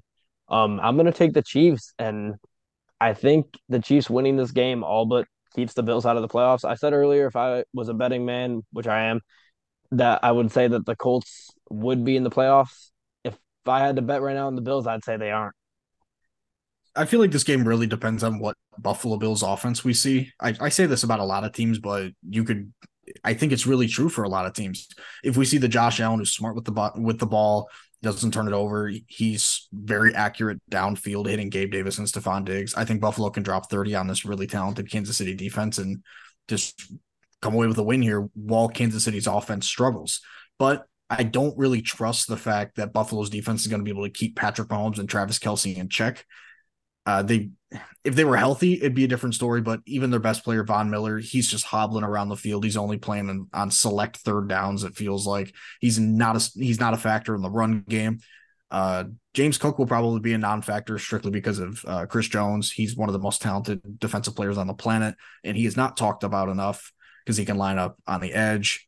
He can line up, uh, face up on the center, face up on the guard. He, can line up anywhere on the defensive line and just be dominant. I do think Kansas City wins this game. Uh, if Buffalo was healthy, I think I might take Buffalo because Kansas City, their offense worries me a little bit. But unfortunately, we're not in that uh, world. So I'm trusting Kansas City here. Well, I'm in a similar position. Um, I'm I'm going with the Bills again. I think I've done this a couple times where I'm the only one to pick the Bills, and I've got burnt on a couple times. Uh, both of these teams kind of haven't delivered on expectations going into the season. This game is still exciting. These two quarterbacks are touted to be the two next, um, you know, like Manning and Brady possibly. That might not be true, but the Chiefs offense this year hasn't looked good. They haven't really had the juice. They've started to find some things with Rashee Rice, but Travis Kelce has really been it. And when you can take him out, you can really slow this team down. They struggled against the Packers. Um, but these two QBs have been able to bring the best out of each other. Josh Allen has a 14 to 2 touchdown interception ratio in his four career games against Mahomes, and Mahomes averages over 300 passing yards in games against the Bills. This season, all six of the Bills' losses have come by six points or less. They kind of seem to be like the opposite of the Vikings last year. They can't find a way to win these one score games. But last two times they've played the Chiefs in the regular season, they have won both of them. The Chiefs did win the insane playoff game, but I'm just I'm leaning towards the Bills. I think it could be a defensive battle with the way these two offenses have played and these two defenses. And I kind of I just think I trust the Bills offense a little bit more than I trust the Chiefs offense right now. Even with the turnovers, um, their offense just seems to have at least a little bit of juice. So I think the Bills go into Arrowhead and find a way to win. I know you're marking it down over there, Zach. Did you? Is this the first time we picked different on this on this week? No, I picked Chicago. Uh, oh, right, right, right. Over right, Detroit. Yeah. Outside of that, yeah, that is the only that is the only non-sweep that we've had so far in these picks. All right, moving on here. Maybe this one uh, continues that trend. Uh, Broncos at Chargers. Divisional matchup here. We got a hot, still a hot team in the Broncos. I want to say they were just about there to beat the Texans in that game, and they were on the giant win streak before that, as we know. And then a ice cold team in the Chargers, who they finally got a win, and it was about uh, as little of a convincing win as you could possibly get in that 6-0 win versus maybe the worst team in the league. Honestly, I know the Panthers are statistically the worst team in the league. I don't think it's crazy to, th- to say that the uh, Patriots are the worst team, though. I, I do think the Pats are the worst team in the league. But the Broncos have been dominating the turnover margin uh, in their winning streak. They didn't against the Texans, and that was the one time they ended up losing. So I think that could be uh, something that they just need to have happen. They need to win the turnover margin. I know a lot of people say turnover luck is a thing, and maybe it is, but at some points, you some teams are just good at uh, turning the other team over. This Chargers defense is a very favorable matchup for Russ and this Broncos offense. I think they could put up a lot of yards and a lot of points. And the Broncos team really does not put up a ton of points. So them putting up a lot of points, I think could get them a pretty easy win. After watching Chargers path, it's just really hard for me to pick the Chargers against any above average team. I think the Broncos are an above average team. I'm going to take them winning in LA. Yeah, I'm I'm right there with you with Denver. Uh, I mean, the Chargers they played the Patriots last week. It was a terrible game. They couldn't even turn over Bailey Zappe, and I think you can argue that the reason why Denver lost against Houston last week was because Russ turned the ball over too many times. So I think Denver keeps the ball secure. I think they're going to be able to move up and down the field against the Chargers. The Chargers, this is going to be one of the games where we all pick Denver, and then Chargers are going to win by like 20 just because hello, it's the Chargers. We've talked about it a 1000000 I'm times. cool with that. I'm not getting burnt by the fucking Chargers anymore. right, I I'm know. Not, I, I'm not doing it. I just can't do it. I'd rather just pick Denver and be safe than pick the Chargers and them just look like themselves, I guess. Mhm. But I'm going Denver. I think Russ keeps uh takes care of the ball and they just put up enough points to make sure that Quentin Johnston has to catch a crucial ball on third and 12 and drops it again. Yeah, I'm kind of shocked both of you guys on Broncos. Um, I'm also going Broncos. Uh, this is a game where, you know, I wish I could say the Chargers should win this game. They have more talent, they have the better quarterback, the flashier quarterback, but in the end, they just have worse coaching. I trust Sean Payton significantly more than I trust um, Brandon Staley. Uh, the Broncos defense has been playing good football recently. Their secondary struggled a little bit against the Texans, but their pass rush seemed to find something against the Texans. I think they put those two together and are able to have a good game against this Chargers offense that was very bad last week. And the Broncos offense, um, their strength has kind of been not turning the ball over and just finding ways to score points. They didn't do that last week. I think they get back to that, limit the turnovers. And I just, like I said, I trust Sean Payton way more than I trust Staley. I'm not getting charged again. I got the Broncos. All right, moving on here then to Eagles at Cowboys. Oh, yes, we have this beautiful Sunday night football game. It is one of the biggest games of the year. Two situations here. One, the Eagles win, basically locks up the division, puts them in a significantly better spot than any other team to have the one seed. I believe they're at like 57% right now. That number shoots up with a win here. The Cowboys, on the other hand, if they win this game, the battle for the bye in the NFC is going to be so interesting. Let's just play it out that the favorites all win this week. Not saying that's going to happen. Let's just say the Lions and the Niners win. Then you have a situation where you have four 10 and 3 teams Cowboys, Eagles, Niners, Lions, four games to go. Lions and the Cowboys play each other. I don't no, the rest of the teams don't play each other because yeah, Niners and Eagles already played Cowboys. Yeah, yeah, yeah. So none of the other teams play each other. That game, week 17, Saturday Night Football, becomes huge, and this race would be in- extremely interesting. So Dak and the Cowboys offense, they are red hot. This Eagles secondary, we saw they got cooked last week by the Niners, who the Niners are handing out beatdowns. But can we take that game into full consideration when we look at the Cowboys, who also got dusted by the Niners? So that game at least was in San Francisco, though. I'll give them that. This Eagles offense cannot afford to have a bad half in this game. They've had many games this year where they sucked in the first half and came back in the second, or they sucked in the second half, but they were good enough in the first half that they got to win the game. They cannot have a bad half against this Cowboys team. Uh, otherwise, they will lose. Cowboys have been dominating at home. I think they're going to win, and I think they're going to create the chaos scenario for the one seed. All right. I, I, got a lot to say about this game, but to your point of if we have four 10 and 3 teams fighting for that one seed, let's just have a committee decide it because that always works out well within yeah. the sport of football.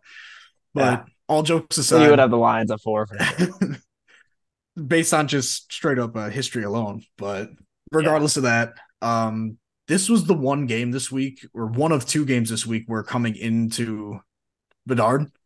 No, not Dickinson. Two two. Oh, geez, I got excited this was one of two games this week that I had uh, left blank coming into the episode. Uh, I decided on Tampa Bay and Atlanta uh, right after we started talking about Detroit and Chicago. I got rid of my uh, my Bears venting, and then I just went and picked Atlanta just for the hell of it. For this one, I still don't know who to pick. Philly, they could just be really pissed and come out and dominate uh, in the trenches on both sides of the ball because they were embarrassed last week. But Dallas, like you said, Josh, they play really well in Jerry World. Their defense has a ton of playmakers. It would not shock me to see Dallas take the ball away a bunch of times, like uh, the Jets did to Jalen Hurts uh, back like four or five weeks ago. And then Philly just can't move the ball and they just struggle to score. But I do really like the matchup that CeeDee Lamb has against this Philly defense. Uh, he's just been phenomenal this year probably the second best wide receiver in the league behind Tyreek Hill, who is on pace for over 2,000 yards at the moment. So there's no debating that Tyreek is number one, but CeeDee Lamb is a very close number two. I, I think I'm going to go Dallas just because I think CeeDee Lamb, he's just got the plus matchup against this really, really, really inconsistent secondary. And I think Tony Pollard is probably going to benefit from that. Play action is going to hit really well. Brandin Cooks probably finds the end zone. I don't think DaRon Bland finds it. I think Hurts is going to be a lot smarter with the football. But this is definitely easily the game of the week. Yep, big game, massive game. Sunday night football. Winners first place in the NFC East with four weeks left. Eagles won the first matchup. I think the Cowboys were the better team in that game, to be honest. Uh, they were just unable to find a way to win.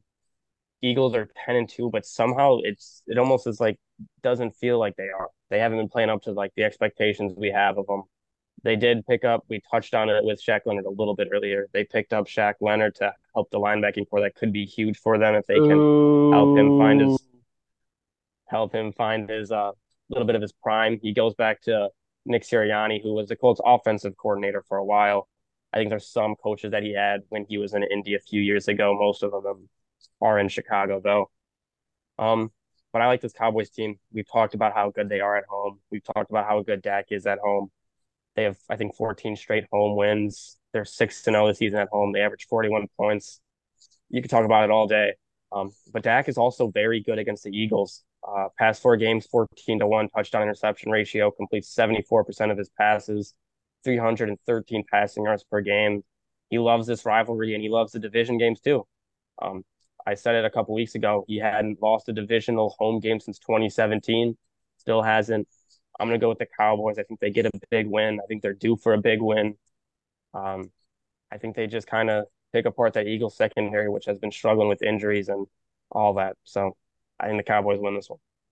One last thing before we move on. Uh, last time these two teams played, Dallas was inches shy of honestly beating Philly with that Ferguson uh, catch at the inch line and then Dak stepping out of bounds just at the worst possible second and just getting extremely unlucky. This rivalry is going to be really nice for the next few years, especially if Dak and Hurts are both on the team and CeeDee Lamb and AJ Brown are both on there as well. This is going to be such a good game. I'm loving this matchup. You guys got to tell me what just happened. I wasn't paying attention. Three two. Is that Foligno again? Yeah. No way he's got two. Is he going to go for three now? And, and an Dickinson three, point, three points. Oh my gosh. But I just wanted to I just want to touch on my my booing real quick. I'm just tired. I'm tired of all the like semi big name free agents. You can call them washed players that just end up on contenders. But like it's all I understand wanting to go to a contender. That makes complete sense to me. But it's every time it's just an odds on favorite. It's not a contender. Like these reports from Schefter being like, oh, they want to sign with a contender. It's not a contender. They want to sign with the odds on favorite every time. It's Eagles or Niners.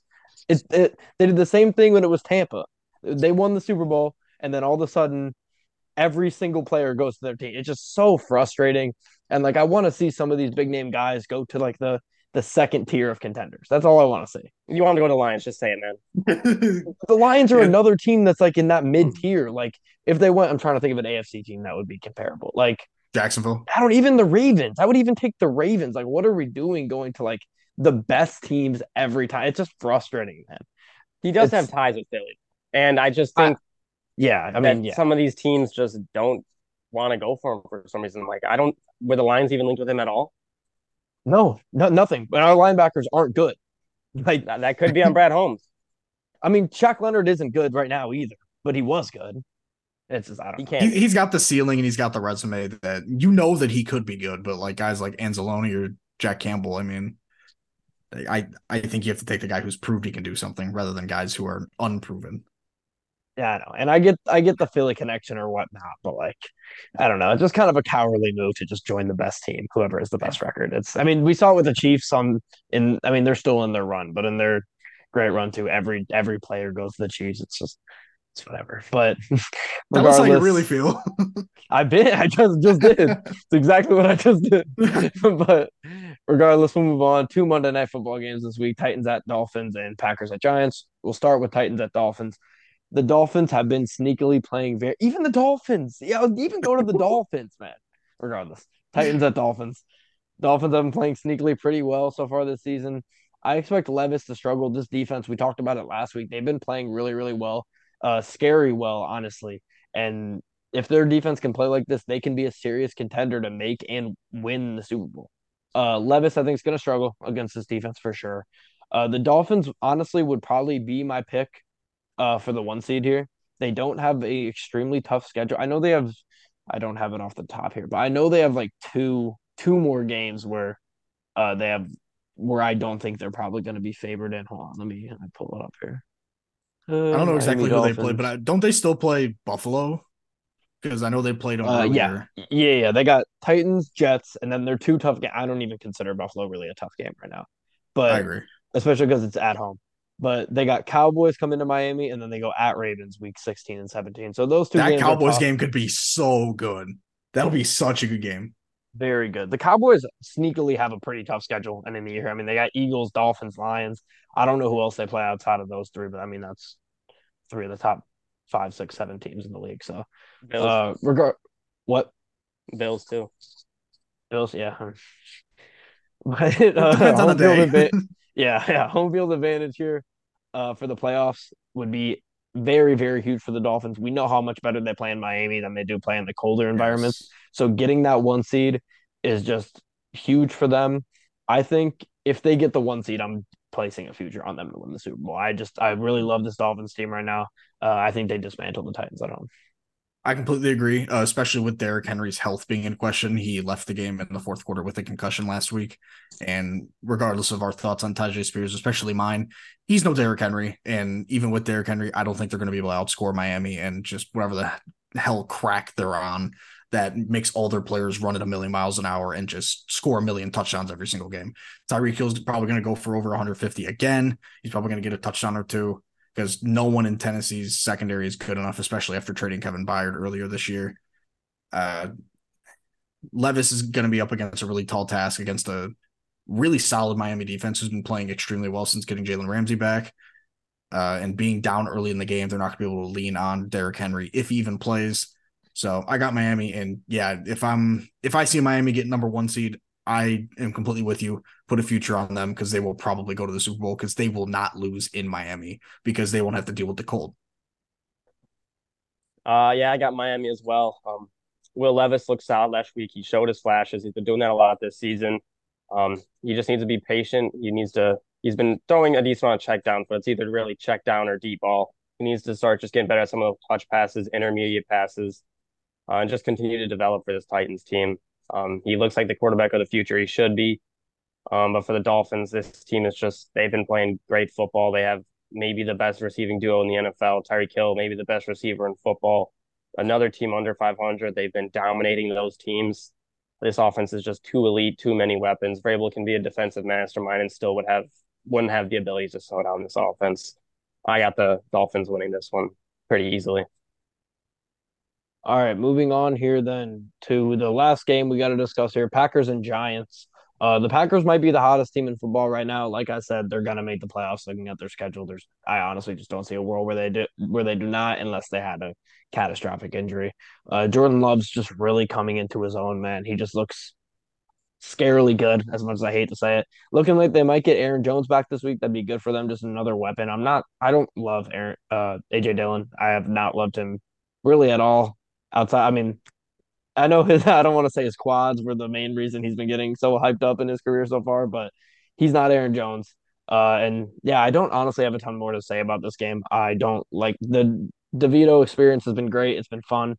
Uh, I don't think it's going to be able to get them a win against the hottest team in football. Though. I'm taking the Packers.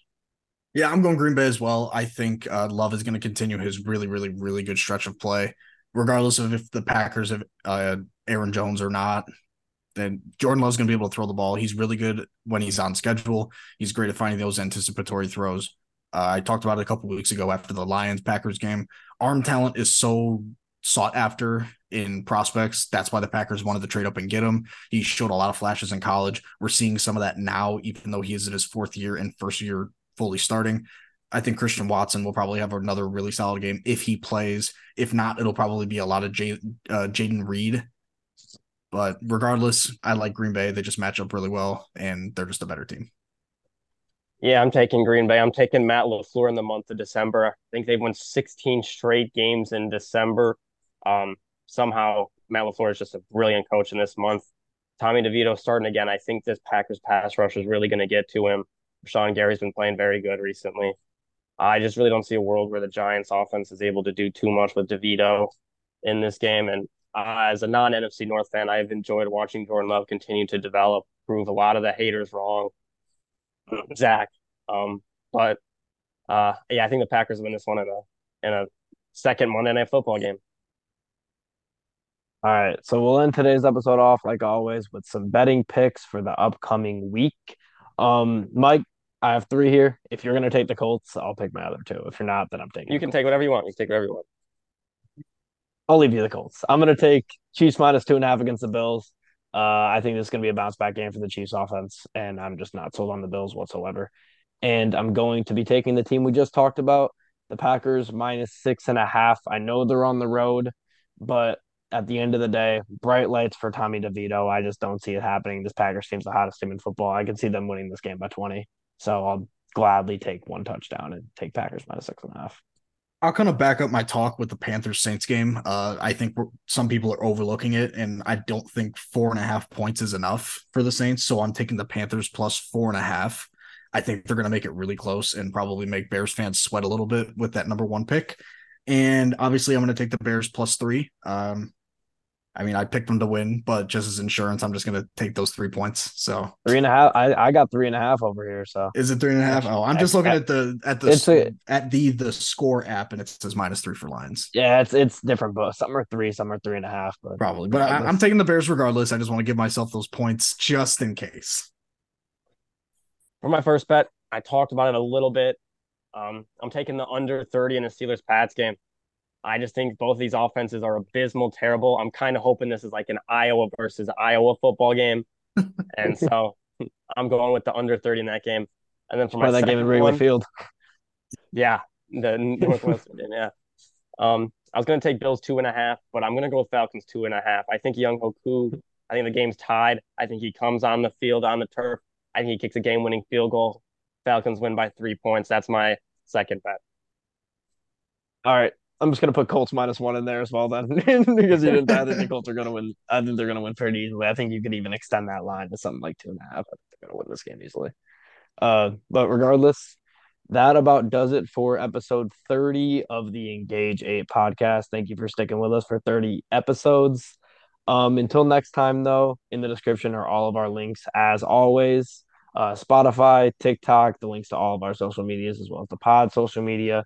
Uh, next time we will see you is on Monday with a recap of week 14, discussing probably 14, 13 or 14 of the games, depending on how late we start recording in Sunday Night Football. Uh, but until next time, we'll see everybody in the next one.